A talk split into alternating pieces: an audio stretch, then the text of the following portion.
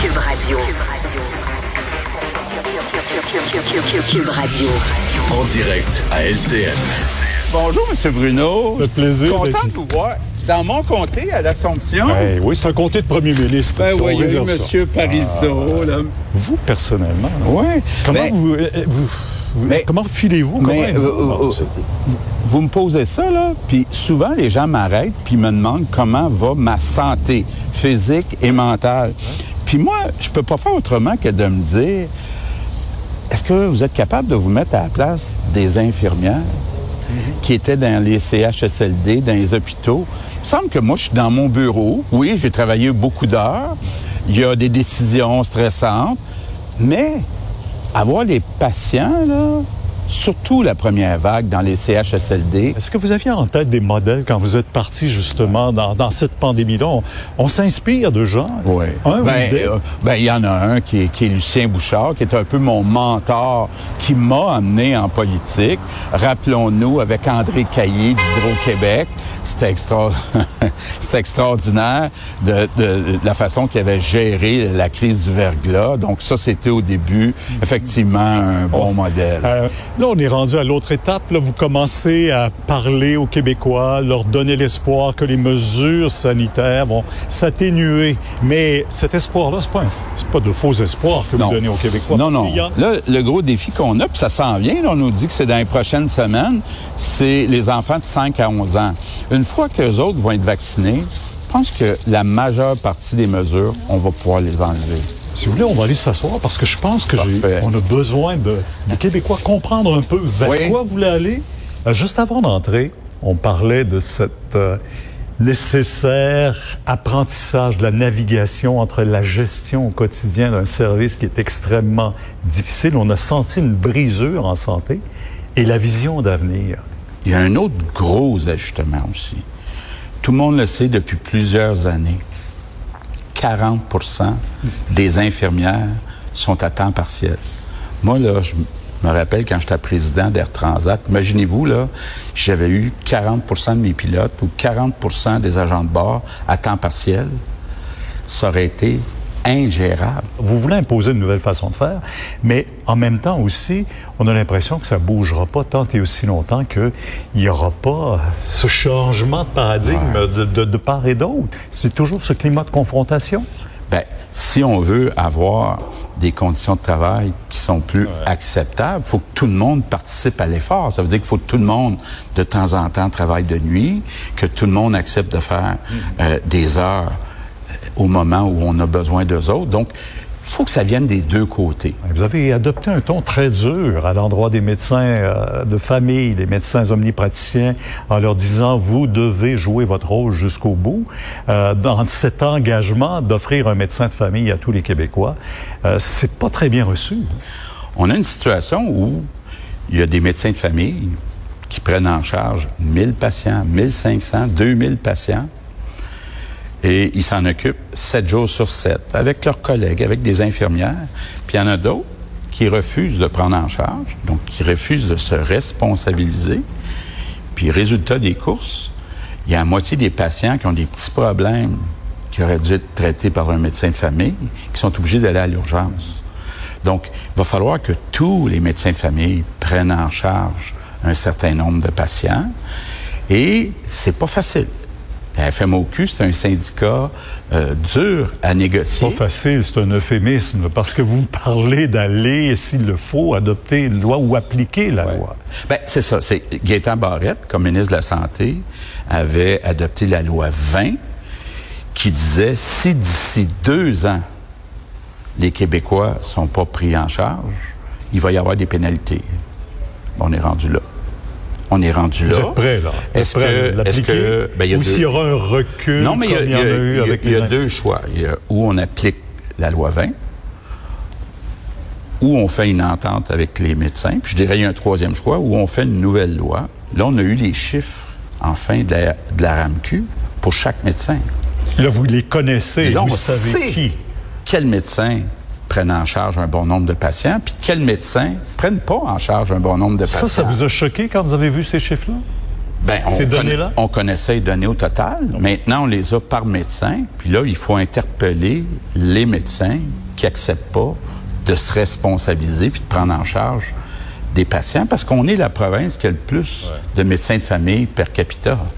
Vous apprêtez à aller là, à, la COP À en, en Écosse.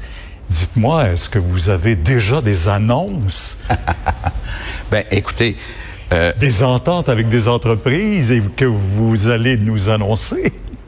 prenez le transport électrique. Bon, évidemment, à chaque fois qu'on met un camion, un autobus, une auto, un train euh, à, à l'électricité plutôt que- qu'au pétrole, le Québec est gagnant parce qu'on ne produit pas de pétrole, mais on a beaucoup d'électricité. Donc, les autobus électriques, on a des entreprises comme Lyon, belle entreprise québécoise, Novabus, qui maintenant appartient au groupe Volvo. Donc, on est bien positionné pour fabriquer au Québec des autobus électriques. Qui payerait ça, là, le gouvernement du Québec encore? Écoutez, moi, là, mon, mon principe, c'est toujours de dire, je suis prêt à contribuer en autant que j'ai plus d'entrée d'argent au ministère des Finances que l'argent qui sort. Ça, c'est le comptable qui parle. hein. Oui, ben, tu sais, c'est de dire, moi, je dépense un dollar, puis que ça m'en rapporte deux au ministère des Finances, là, c'est un bon deal. Euh, on veut défendre toujours les ou recontexter plutôt dans l'histoire euh, certains faits. Ça fait partie de votre réflexion à vous aussi là, quand vous parlez de la cohésion nationale et d'amener les jeunes à comprendre l'histoire du Québec ou de l'inculquer dès le jeune âge? E- Effectivement, faut pas avoir honte de notre histoire. Et euh, notre histoire, on n'a pas toujours été parfait, mais au Québec, on a une langue qu'on a le droit de défendre, le français. On a des valeurs, comme la laïcité, qu'on a le droit de défendre. Et on peut pas mettre au panier l'histoire en disant Ah, il y a un livre Tintin En Amérique, en Amérique qu'il faut jeter aux poubelles. Et puis les professeurs d'université n'ont pas le droit de parler de certains sujets dans une université. Mais le nationalisme, ça assure une cohésion. Une cohésion qui nous a aidés pendant la pandémie à respecter les consignes, à se faire vacciner, à acheter québécois. c'est votre passé qui ressort un peu aussi. Êtes-vous le souverainiste fatigué qui est devenu nationaliste par devoir ou par conviction? Ben, un souverainiste, c'est d'abord un nationaliste. C'est quelqu'un qui dit, moi, la nation québécoise, euh, c'est important, tellement important que je voudrais en faire un pays. Bon. On sait qu'il y a une majorité de Québécois qui ne souhaitent pas que le Québec devienne un pays, mais on, on sait qu'il y a une majorité de Québécois qui tiennent à ce que la langue française demeure pour les prochaines générations, qui veulent qu'on protège nos valeurs, comme la laïcité. Je me souviens en 2018, au moment de la sermentation de vos députés, vous avez dit euh, l'humilité et le respect dans la- l'Assemblée nationale. On a l'impression que ça a dérapé. Bah, écoutez, quand, on se fait traiter de Duplessis, euh, je me suis un petit peu emporté en disant j'aime mieux ressembler à Duplessis que ressembler à un woke et quand Gabriel Nadeau-Dubois a dit moi ça m'intéresse pas le débat sur les champs de compétences. Un chef de parti au Québec qui dit ça me dérange pas que le fédéral vienne gérer à à notre place. Je viens un peu bouillant, j'avoue. Puis, mais par contre, je suis quelqu'un d'humble qui est capable de reconnaître ses torts. Ça m'est arrivé à plusieurs reprises de dire, je pense que j'ai pris une mauvaise décision, je la change, et voici. Donc, Comment vous le percevez, euh, Gabriel Nadeau-Dubois? Parce que c'est euh, la jeune génération, euh, Ouais. Mme Risky aussi, qui ont du mordant, du piquant et qui savent, en tout cas, soulever les passions chez vous. Ouais. Ben, écoutez, euh, euh, moi, je trouve que c'est sympathique de dire euh, je veux qu'on mette plus d'argent euh, partout. Est-ce que c'est réaliste? Ben là, ce sera aux Québécois euh, de décider. Mais à un moment donné, faut être responsable, faut être réaliste. Qu'est-ce que vous aimeriez laisser en terminant comme empreinte au Québec, François Legault? Ouais. Ben, moi, ce que je veux, c'est un Québec qui est plus fier. je voudrais que les Québécois soient encore plus fiers d'être Québécois. Donc, ça veut dire qu'il faut protéger notre langue, nos valeurs, notre culture. Tout un mandat que vous donnez, vous vous donnez pour la, la prochaine année. On vous suit de très près. à notre prochaine visite, M. Legault. Merci beaucoup. Toujours un plaisir, M. Bruno. Au revoir. Au revoir. Alors voilà, on vient de vous présenter euh, cette entrevue réalisée euh, par euh, Pierre Bruno avec le premier ministre François Legault. Monsieur Legault qui faisait une série d'entrevues aujourd'hui. D'ailleurs, dans quelques instants, je vais avoir l'occasion de formuler quelques commentaires sur l'entrevue avec mon collègue Pierre Bruno. En attendant, Alexandre Moraville-Ouellette est avec nous. Alexandre, parce que c'était une grosse journée pour Facebook qui vient de dévoiler des profits de 9 milliards, donc il n'y a pas de problème de profitabilité. Mais il y a les Facebook Papers qui font jaser. Ouais, puis c'est surtout ça qui vient en surprise, hein, parce que Facebook essuie l'une des plus graves tempêtes médiatiques, euh, et pas une positive, hein, de leur histoire, vraiment. Puis depuis vendredi passé, c'est les Facebook Papers, euh, ces documents-là, des dizaines et des dizaines de milliers de pages qui ont été épluchés par un consortium de 17 médias, majoritairement des médias américains, qui ont sorti là, toutes sortes d'informations, toutes sortes de révélations. Sur le rôle que Facebook a joué, entre autres, dans certains événements euh, qui sont survenus euh, d'événements négatifs là. Oui, bien surtout sur des événements qui sont survenus. Évidemment, on connaissait déjà depuis un petit moment euh, l'implication que Facebook a eu dans la propagation des fausses nouvelles qui ont mené entre autres à l'insurrection du euh, 6 janvier au Capitole. Ça, on le savait déjà. C'était déjà des informations qui étaient connues.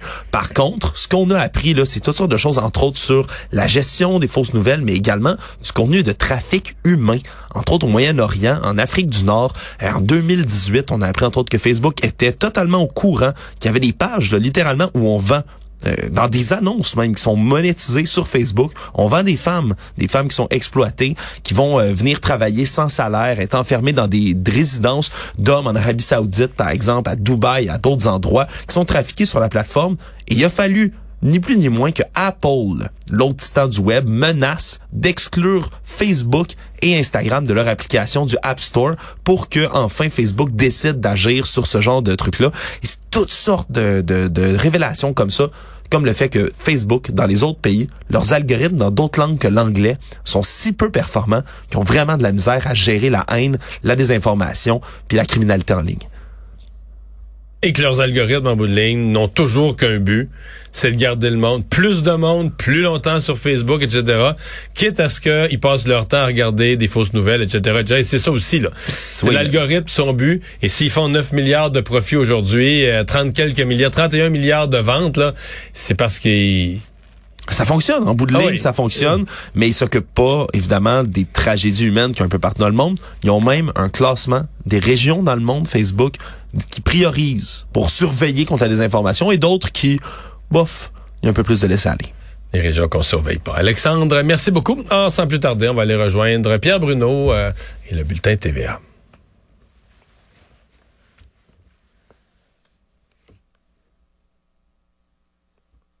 Oh, j'avais des... J'avais un décompte 30 secondes de, trop vite par rapport à la réalité. Euh, je vous rappelle donc l'entrevue de François Legault, différents sujets qui ont été abordés, entre autres la sortie de la pandémie. Semble euh, toujours optimiste sur le fait qu'on va bel et bien sortir sans problème de la pandémie. Euh, Monsieur Legault qui a dit qu'est-ce qu'il voulait laisser à la fin de son mandat ou à la fin de sa carrière politique? Des Québécois euh, plus fiers. Bon voilà, on va les rejoindre maintenant, Pierre Bruno. Le moment de retrouver Mario Dumont dans les studios de Cube Radio. Euh, Mario, vous avez entendu le premier ministre parler encore une fois directement de la Fédération des médecins omnipraticiens et dire un syndicat dur. Et là, il promet véritablement qu'ils devront se mettre au pas pour que tous les Québécois aient un médecin de famille. Il y a deux versions. Euh, la Fédération des médecins omnipraticiens maintient qu'il y a certains de ses membres qui ne prennent pas le nombre de patients souhaités parce qu'ils font autre chose ou ils sont ils ont concentré leur carrière sur d'autres types de tâches. Donc, euh, il y a une négociation à venir. Sincèrement, moi, je pense quand même que les, euh, je pense qu'on va arriver à une entente. Le gouvernement euh, met des menaces. Curieusement, la plus grosse menace, c'est celle de la loi 20. C'est une menace qui avait été mise dans la loi par Gaétan Barrette, qui avait été mise dans la loi, qui a jamais été utilisée, mais des pénalités financières, ça avait été mis dans la loi par l'ancien gouvernement. Alors, M. Legault dit maintenant je pourrais aller jusqu'à recourir à ça, utiliser euh, ces dispositions-là. Mais euh, sur le fond, je, rappelle les faits.